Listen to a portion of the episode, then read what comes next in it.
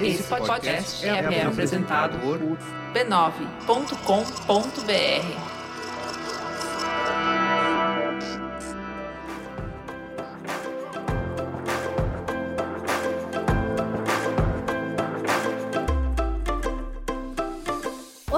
Eu sou a Cris Bartz. Sejam bem-vindos, bem-vindas e bem-vindes ao Ponto de Virada. Esse aqui é o podcast do B9, onde a gente bate um papo sincerão sobre trabalho, profissão e carreira. Essa nova temporada tem o patrocínio do Banco Next, que está aí para te ajudar no dia a dia, oferecendo uma plataforma simples e intuitiva para você organizar sua vida financeira e alcançar os seus objetivos. Nesse ano, não dá para falar de carreira sem falar dos impactos da pandemia no mercado de trabalho, ou melhor, nos mais diferentes mercados de trabalhos existentes. A chegada do vírus, a adoção do isolamento social e as dificuldades que a gente teve no campo econômico geraram diferentes desafios de diferentes tamanhos para todo mundo. A única coisa que foi igual para todos nesse ano foi a certeza de que, para lidar com os problemas causados pelo vírus, a gente precisa de uma dose de inovação e muita resiliência para poder lidar com toda a angústia e frustração desse cenário que é tão imprevisível. A gente já bateu um papo aqui com a galera do home office na quarentena. A gente teve alguns episódios para discutir negócios que tiveram mudanças profundas e talvez até permanentes na sua estrutura.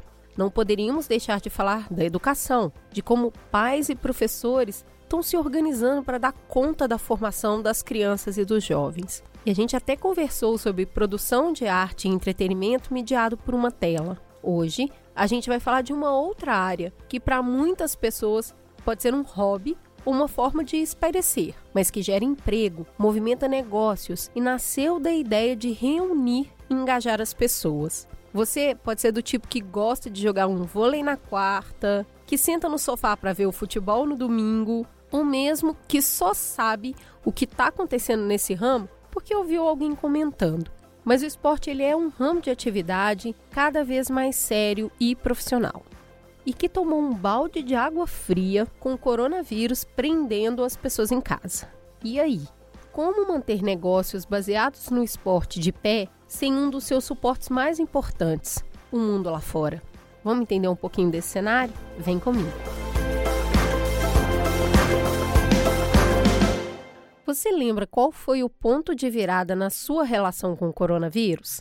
Para muita gente, a hora que a ficha caiu sobre a seriedade do problema foi quando anunciaram o adiamento de um dos eventos mais aguardados do mundo, as Olimpíadas de Tóquio, que aconteceriam agora em 2020 ficou inviável reunir milhares de atletas em comitês olímpicos para disputarem esporte que exigiam muito contato e aglomeração. Ao redor do mundo, lockdowns e diferentes formas de quarentena acabaram inviabilizando campeonatos e torneios. Para o Brasil, o setor de esporte já experimentava uma crise econômica e falta de financiamento. E daí, o coronavírus parecia o alerta vermelho para um esporte que já estava meio capenga. Parecia impossível pensar em uma forma de manter de pé clubes, associações, agências e outras empresas ligadas ao esporte. De fato, a dificuldade não é nada fácil, não, é bem grande. Ainda nem deu para colocar em números quanto essa crise custou ao setor. E a gente ainda nem sabe quando vai acabar. Não dá para dizer quanto tempo vai demorar para poder estruturar tudo isso. Mas a criatividade, especialmente aliada à tecnologia, foi uma das maiores parceiras dos negócios nessa pandemia. E no esporte não foi diferente. Já imaginou uma maratona no meio de uma pandemia sem provocar qualquer aglomeração? Parece impossível? Pois é, eu também achava. Mas hoje eu converso com Demetrios Carvalho, que vai contar pra gente o que está acontecendo no mundo das maratonas e quais as lições desse setor para passar pela pandemia. Demetrios, por favor, conta pra gente, para os nossos ouvintes te conhecer quem é você na fila da maratona? Boa tarde para todo mundo que está ouvindo. Eu sou originalmente músico, que também tem a ver com aglomeração, Total. mas eu sempre fui um cara do, do esporte, assim, né? Sempre, desde de pequeno, eu, eu, era aquele cara que jogava bola todo dia, basquete, andava de bicicleta e tal. Chegava no final de semana, porque isso a gente está falando de dia da semana que você tinha que ir para a escola e tal. Chegava final de semana, minha mãe não, não, acreditava, que aí eu jogava de manhã, de tarde, de noite, no sábado. Ai, gente, que delícia! Né? Então eu sempre fui é, essa pessoa, e aí tem uma hora que você tem uma determinada idade, que você vai para é, para faculdade, e aí eu, como músico, comecei a tocar de noite também, então você acaba que você já não tem mais tanto tempo assim para prática de esporte. E aí tinha uma escola de música que eu dava aula que fizeram aquele clássico lá, futebol, de professor contra aluno, né? Uhum. 10 minutos ou, dez, ou dois gols, esses 10 minutos quase que não acabam, né? Porque naquele momento eu estava sedentário. E aí eu falei, ah, eu vou voltar a correr que seja porque futebol preciso juntar uma galera, qualquer esporte, se for jogar ping-pong com você, vou depender do seu horário para a gente jogar ping-pong. E a corrida eu podia sair aqui em volta de casa e, e correndo e, e, pronto, né? E como muitos corredores amadores, assim, quando eu comecei a correr, eu queria correr a corrida de São Silvestre, né? Que o pessoal confunde com maratona de São Silvestre, não é uma maratona, né? E eu me lembro muito isso de quando eu era criança, assim, eu na casa da minha avó na virada de ano e eu vendo aquela galera correndo de madrugada, uhum. né? Então eu quis muito fazer aquilo. Tanto é que dessas corridas virtuais que a gente vai falando aqui, estou fazendo a segunda e a segunda tem muito a ver com a corrida de São Silvestre, porque o nome dela é Corrida da Virada, virada de ano, e eu vou fazer o percurso da São Silvestre à meia-noite, como era antigamente ali. E aí eu tô falando isso para todo mundo, né? parece coisa de criança, assim, né? Para dizer que virei o ano correndo, Sim. sabe? Essa, essas coisas do tipo assim. E aí, corrida virtual, ela tá no boom, né? Tipo assim, ela, ela que já existia, praticamente foi o que sobrou nesse período. Explica pra gente o que, que é isso de corrida virtual. É o seguinte, você se inscreve para uma corrida como se fosse uma corrida normal, né? Normalmente, corridas, você tem tipos de, de kits ali dentro da corrida. Tem gente que, que só quer correr. Eu quero correr, eu quero participar da corrida e tal, então eu vou pegar um kit econômico, digamos assim, que ele tem que ter o chip de cronometragem, certo? Um número de peito para depois alguma checagem de alguma coisa e essa medalha no final que é a lembrança do evento. E aí, se você quiser mais coisa, vem camiseta, vem mais souvenir, vem mais esse tipo de coisa. Então, na corrida virtual, eu já posso escolher isso também. E aí, normalmente, numa corrida, pode ter mais de uma distância. Então, de repente, maratona é, de São Paulo. É, acho que ela tem 5, 10, 21, que é a meia maratona, e 42 quilômetros, que é a maratona. Então, você ah, eu não consigo correr 42, eu vou para uma corrida de 5 quilômetros. As corridas virtuais, a grande maioria delas estão obedecendo esse sentido aí. Então, por exemplo, a corrida da virada que eu estou fazendo, como foi a, a, inspiração, digamos assim, a São Silvestre, eu mantive a história dos 15 quilômetros, mas eu acho que ela tem um caráter inclusivo, é, festivo, virar o ano, vamos pelo menos tentar virar com a positividade em relação ao próximo ano, e, né, tipo, boas energias, então você pode escolher a distância de 5 km, 10 km ou 15, e quando você for correr, você liga o teu aplicativo, o teu aplicativo que está ligado a um GPS, ele vai mostrar o mapa do que, do, do que você correu, a distância que você correu e dá algumas informações mais. Você manda comprovando que você correu. E aí, a maioria das corridas virtuais, depois que você comprova que você correu, Aí, tipo, a organização ela vai validar o seu, a sua corrida e vai te mandar o kit. A maioria delas é assim. O trajeto, então, não é marcado. O trajeto não, não é marcado porque, por exemplo, a pessoa está escutando o podcast aqui lá de Manaus e ele fala: pô, eu gostei da ideia.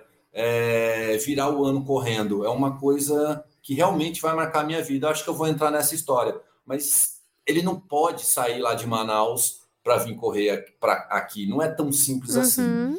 A própria questão do horário, alguém pode ouvir também e falar, cara, essa ideia é muito legal. Mas se eu for, a minha mulher vai me pôr para fora de casa, né? Ou meu marido vai me pôr para fora de casa.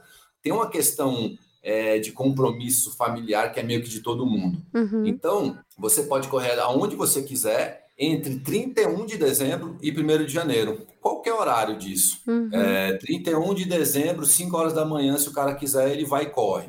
1 de janeiro, 8 horas da manhã, 8 horas da noite, se ele quiser, ele corre, porque, você, como eu falei, você pode achar a ideia interessante, mas você tem compromissos familiares também, né? uhum. né? E aí você só precisa comprovar essa, essa distância que você correu. Algumas corridas, a maioria delas, na verdade, você vai receber esse kit depois que você comprovou. Como eu pensei numa numa festividade, eu quis fazer de uma forma um pouco diferente. Então as pessoas eh, já estão fazendo essa inscrição para a gente encerrar antes e eu conseguir mandar o kit para o pessoal para ele receber a camiseta e, tipo, virar o ano já tá com uma medalha nova de uma corrida. Legal entendeu? demais. Agora, como é que você tá sentindo as respostas das, das, pessoas, dos maratonistas, das pessoas que correm e amam a corrida a esse novo sistema? Primeiro, que se, se eu for pensar no corredor de uma forma geral, dentro de diferenças na corrida, tem setor que sente mais. Como assim? Primeiro, se você faz corrida de montanha, trail ou ultramaratona, que é a distância maior do que 42, mas costuma ser corrida no, no meio do mato, camping, trilha, terra, por naturalmente ter uma menor aglomeração de pessoas, até tem essas provas. Entendeu? O que falta é a corrida de rua. Essa modalidade ela está sofrendo mais. A modalidade de, de maratona, por exemplo, que aí é a extensão né, de dentro de uma cidade é muito grande ali, são muitas barreiras de contenção, digamos assim, para poder acontecer aquilo ali, aí ela não, não acontece de forma alguma. Então, dentro desse período, tudo que você imaginar já aconteceu eu estudo diariamente o que está acontecendo no mundo da corrida, porque eu falo isso no, no, no Eu a Corrida, né? O Eu a Corrida está no Instagram, no Face, no Twitter, no YouTube. Então, tipo assim, eu tenho que ficar sabendo o que está acontecendo para trazer informações para a galera. Então, num primeiro momento, eu fui para a quarentena, fiquei ali conversando com a galera, todo mundo na quarentena. Ali no final de março, começo de abril, era a grande maioria, né? E eu achei que todo mundo estava nessa realidade. Aí daqui a pouco, quando chega maio, mais ou menos, eu começo a, a ver uma pesquisa que tinha saído no mundo. Eu não me lembro agora quantos países que teve, mas era um número assim expressivo, 60 países, assim, sabe? O Brasil estava no meio, um monte de países da Europa, Estados Unidos e tal que estava aumentando o número de corredores na pandemia. Uhum. Aí eu falei assim, caramba, como assim está aumentando o número de corredores na pandemia? Aí começou a se manifestar a gente na live, que isso eu falei numa live. Eu comecei a fazer lives pelo Eu a Corrida no YouTube é, diariamente, assim, porque, de novo, a gente achava que ia ficar menos tempo Sim. e ela, pela nossa sanidade mental, uma minha também, que eu ficava falando, né? Então, tava conversando ali e aí começou a se manifestar um cara. Então, eu, eu tô indo correr. Eu não falava porque tá todo mundo aqui falando para não correr, não sei o quê, mas eu tô indo. Aí o outro, é, eu também. Aí eu, caramba. Aí comecei a perceber isso. Daqui a pouco, questão de dois, três meses depois, eu comecei a perceber que teve gente que começou a correr na pandemia. Entendeu? Porque, tipo assim, final de março, abril, não posso mais trabalhar, não tenho mais nada para fazer, tenho mais tempo em casa agora, tô com tédio também e tal, vou começar a correr. Então, alguém começa a correr em volta de casa, alguma coisa do tipo. Então, a gente teve corredores que começaram a correr durante a pandemia, e aí, um negócio assim na minha cabeça surreal alguns corredores fizeram a sua primeira corrida virtual. Olha que interessante. A pessoa começou a correr agora, ela não, ela, ela não conhece a corrida presencial. E aí, tipo assim, eu vou percebendo isso, a gente vai falando isso, né? Então, por incrível que pareça, existe uma leva aí de corredores que já correram 10, 12, 15 corridas virtuais e nunca correram uma corrida presencial porque querendo ou não, a gente está muito tempo dentro dessa história aqui, né? Uhum. E as corridas que estão acontecendo, elas estão sendo muito pontuais, assim, muito específicas e que não é exatamente fácil para todo mundo ir. Uhum. São números muito pequenos ainda, tipo corrida virtual por hora é o que há. Agora me fala uma coisa sobre organização. Eu acho que pela nossa conversa eu já entendi um pouquinho de vantagem e desvantagem. Então, quer dizer, a corrida virtual é bastante inclusiva. Se você tiver afim de fazer onde você estiver e no seu tempo, você vai fazer. E é claro que a gente tem de desvantagem não ter energia do público, conhecer novas pessoas quando você vai lá correr. Tem o presencial, que é muito mais do que só correr, né? É um evento mesmo onde é uma ode ao esporte, isso é muito bonito. Mas aí, quando a gente fala de organização, eu tendo a pensar que organizar uma maratona virtual é um pouco mais simples. É ou não é? Quais são as diferenças aí? Tá, deixa eu só fazer uma observação em algo que você falou que eu acho que é super pertinente, a questão da inclusividade da corrida virtual. Entendeu? É, uma vez eu estava falando de questão de preço de prova no, no, no canal, e assim, em São Paulo, você, num final de semana, você tinha cinco, seis corridas dentro da cidade de São Paulo. Uhum. Entendeu? Então você pode falar, tipo, ah, eu não vou correr essa corrida, não, porque ela tá cara. Eu, mas tem outra barata no mesmo dia, você vai. E aí teve uma corredora do interior de Minas, eu não lembro se ela era de Uberlândia, talvez. Ela falou: então, mas você está falando isso de São Paulo, mas aqui na minha cidade você tem duas corridas no ano. Então, quando ela aparece, os caras pedem o preço que quer, a gente vai correr, porque não tem outra entendeu? E aí a corrida virtual, ela traz essa inclusividade aí para para as pessoas, porque tem gente mesmo fazendo a corrida da virada agora que é do interior do Mato Grosso, que ele fala exatamente isso, cara. Eu estou fazendo um monte de corrida, até brincou pelo mundo inteiro agora, que legal, virtualmente, né? virtualmente, porque acaba que é o estímulo para a pessoa continuar correndo, assim, entendeu? Porque na verdade correr às vezes dá uma preguiça, entendeu? Então, tipo, se eu for esperar ter corrida de novo e tal, isso acaba sendo uma forma de estimular as pessoas. Para quem está fora dos grandes centros, é uma chance de participar de algo que nunca faria, né? Não é só sair de casa e correr, não é só a Exatamente. grana da inscrição, tem o transporte, tem tanta coisa envolvida. Exatamente, porque eu, por morar em São Paulo e por falar de corrida, eu já fiz três corridas em 24 horas, entendeu? Uau. E três corridas, é, dependendo da cidade que a pessoa mora, não tem no ano. É. Então, assim, tem isso daí. Aí você me perguntou, ela é mais fácil de, de fazer? Cara, eu acredito que ela que não dá nem para comparar, entendeu? Ela é realmente muito mais fácil.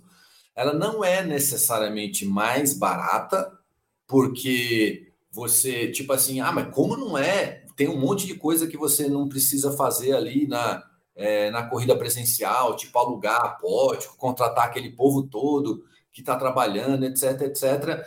Mas você precisa pagar o frete de, desse teu kit e ir para um determinado canto. Então isso aí também joga um pouco para cima ali, né? Mas ela é muito mais fácil de organizar, muito, mas muito mais fácil de organizar. O que a gente tem de problema é o seguinte: eu posso fazer uma corrida virtual competitiva, certo? Do qual eu mandei a, a, a distância que eu corri, o meu tempo, você mandou também, é, mais não sei quantas pessoas mandaram. Só que o percurso que eu corri, de repente, é muito mais fácil. Tá. Eu peguei ali uma corrida de 5 quilômetros, eu peguei uma decidona e fui ali, é diferente de um cara que pega, sobe e desce, entendeu? Então, quer dizer... Se for em Belo Horizonte, algum... essa maratona e já tem que contar dobrado, porque não vai dar para fazer uma maratona de 5 quilômetros sem passar num morro. A não ser que ele corre em volta da Lagoa da Pampulha, porque ali é só, só ali. sobe e desce né? Então tem essas questões, entendeu? Tem uma, mara uma maratona que é a Uphill, que é exatamente nessa Serra do Rio do Rastro que eu te falei, que são 42 quilômetros subindo. Como não teve, o pessoal é, falou: ah, vamos fazer ela virtual. Os caras, mas pô, mas que virtual? Onde é que a gente vai arrumar 42 quilômetros subindo? e aí, tipo, nessa eu vou dizer que tem a gente tem duas modalidades, porque a primeira corrida virtual que eu fiz, eu, eu falei assim, pô, será que eu tenho bagagem para eu sozinho fazer isso? A primeira vez que eu fui procurado por uma empresa para fazer foi por volta de 2017. Era uma empresa que se chamava Maratona Virtual, que eles mudaram para 99 Run agora, né? Mas eles já fazem, já tem um histórico de corrida virtual. Eles me chamaram em 2017 e aí eu falei: ah, acho que eu não quero não. Entendeu? Naquele momento não era uma coisa que uhum. passava pela minha cabeça. E aí Agora em abril, exatamente também por sempre estar falando o que está acontecendo assim e até de certa forma me antecipando um pouco, quem entra lá no canal com frequência sabe que eu fico prevendo coisas assim, né? Que é óbvio que eu vou errar algumas, mas eu fico, ó, do jeito que tá aí, eu acho que vai ser tal coisa e tal. Então, de uma forma ou de outra, o organizador de prova entra lá, entendeu? Para ver o que eu estou falando, ou uma opinião que eu tenho sobre determinada coisa e tal. E aí, na hora que eu comecei a cogitar numa corrida virtual, tipo, em uma semana, três organizadores entraram em contato comigo, no qual dois foram no mesmo dia. Aí eu falei, cara, eu tenho que fazer. É, né? já deu. E, é, e eu vou pegar a, a bagagem deles por trás para me ajudar nessa história. Aí a primeira coisa que, que ele me perguntou, a corrida virtual, ela vai ser participativa ou ela vai ser competitiva? Eu falei participativa. Não quero a, a parte da competitividade, principalmente porque se o pessoal já tenta enrolar numa corrida verdade, cortando o caminho ou fazendo qualquer outra coisa, entendeu? O que dirá numa corrida virtual, né? Você bota o teu celular preso no cachorro, faz ele ficar correndo lá, pronto.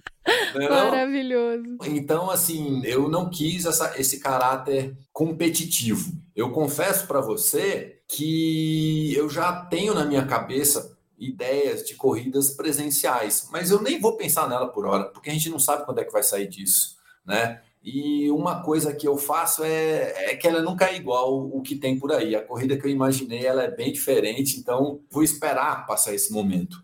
Para a gente encerrar aqui a nossa conversa, eu queria te fazer duas perguntas. Você acha que as corridas virtuais elas continuam por ter esse caráter inclusivo economicamente, geograficamente, ou você acha que vai ser uma tendência que vai ficar mais para essa época? E para encerrar, eu queria que você desse dicas de segurança para quem quiser começar aí a fazer a sua corrida virtual. A corrida virtual já tinha antes de começar esse momento, então assim, ela teve um boom assim absurdo que aí eu acho que depois ela volta um pouquinho, mas ela vai, ela é uma possibilidade, principalmente para essa pessoa que mora num canto é, é, mais isolado, que não tem corrida, que não conhece ninguém que corre, entendeu? Porque você pode entrar, inclusive, em clubes virtuais aí, em redes sociais de corredor, e você começa a conversar com alguma pessoa que gosta da mesma coisa que você. Então, é, eu acredito que quando as corridas presenciais voltarem, ela dá um, desce um pouquinho, mas ela não volta a ser o que era lá no começo, não. Ela é uma realidade hoje. Popularizou e agora vai ficar mesmo. Agora me conta essas dicas de segurança aí para começar, porque eu gostei demais dessa história e já estou pensando em iniciar minhas corridas. Dica de segurança: procura saber da organizadora ou mesmo da pessoa que está organizando, entendeu? Porque, por exemplo, essa segunda eu resolvi que eu ia fazer só. Então, eu vou repensando. Não sei quanto tempo a gente vai ficar nesse período. Eu não sei se daqui a pouco eu vou fazer uma outra corrida virtual ou não, embora o pessoal já está pedindo para fazer. Então, eu, eu acredito que eu vá fazer, né? Então, a gente vai repensando. Eu posso tentar ver algum site, alguma coisa que possa fazer essa inscrição ali e tal, porque eu estou fazendo meio que no manual e aí dá um trabalho bem grande mesmo, mas você tem que conhecer quem está fazendo, porque tem é, gente que está fazendo corrida virtual. Eu estou falando com você que mora em outro estado, de repente, não está morando perto de mim. Então, tipo assim, você tem que conhecer da, da organização que está fazendo, ou, no mínimo, da pessoa que está fazendo. Porque aqui no Brasil não é tão comum, não. Mas nos Estados Unidos e Europa é comum até uma pessoa organizar uma corrida. Entendeu? Então, assim, ok, pode ser. Eu não estou dizendo que uma corrida virtual que apareceu para você e uma pessoa que nunca fez, não estou dizendo que ele vai te enrolar nem vai fazer nada, não, mas a gente sabe que tem gente fazendo isso, entendeu? Porque é uma. Eu, eu faço a propaganda, eu boto num site ali, eu boto em redes sociais, alguma coisa do tipo, boto meu contato, você entra em contato comigo, e aí eu te vendo essa corrida virtual, você faz o depósito na minha conta e depois nunca mais eu te respondo e acabou.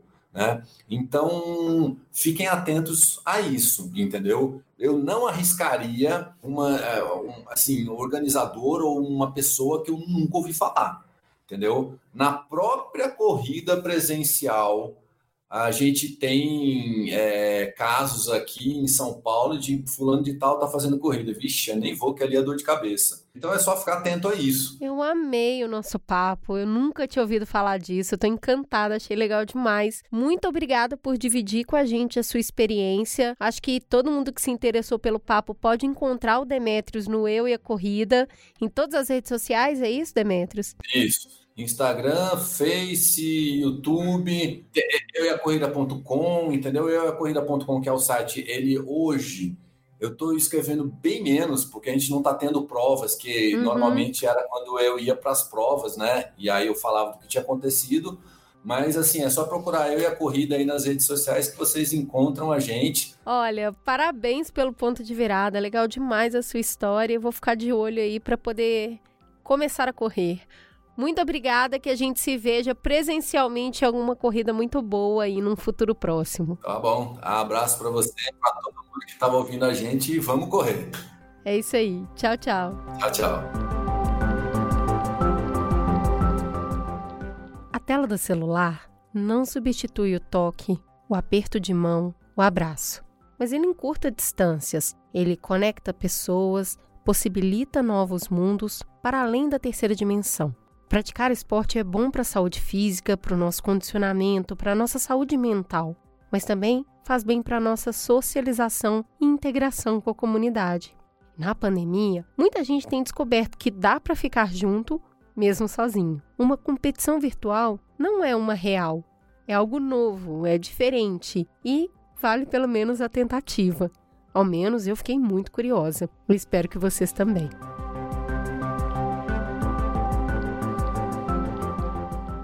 Nesse ano, dá para dizer que o mercado de esporte teve um desafio de 100 anos em 10 meses. E se até o esporte que a gente pratica foi adaptado às facilidades do mundo digital, o nosso banco também tem que ser. O Banco Digital Next chegou para você ter em um banco todas aquelas vantagens que você tem na internet. Primeiro, é só baixar o seu aplicativo Next nas lojas da Apple, Google e Samsung depois você abre a sua conta direto no aplicativo. Rapidinho e bem fácil. E aí é só começar a usar. Ah, e o Next também tem um cartão virtual para você fazer compras online sem medo e sem desconforto. E se você está na rua e precisou passar a maquininha, pode até contar com o Apple Pay, Samsung Pay ou Google Pay, ou pagamento de QR Code no seu celular direto nas máquinas da Cielo. Next, todos os jeitos de pagar para você fazer acontecer. E aí, gente? O ponto de virada volta na semana que vem, falando de quem ficou isolado, mas numa casa cheia de gente. Até lá! Ponto de Virada é uma produção B9. Apresentação Cris Bartz, Coordenação geral Carlos Merigo, Juva Lauer e Cris Bartz. Direção Alexandre Potaschef. Produção Beatriz Fioroto. Apoio à pauta Iago Vinícius. Edição Ilha Flutuante. Identidade visual Johnny Brito. Coordenação digital AG Barros. Pedro Estraza, Lucas De Brito, Iago Vinícius, atendimento e comercialização, Raquel Casmala, Camila Mazo e Thelma Zenaro.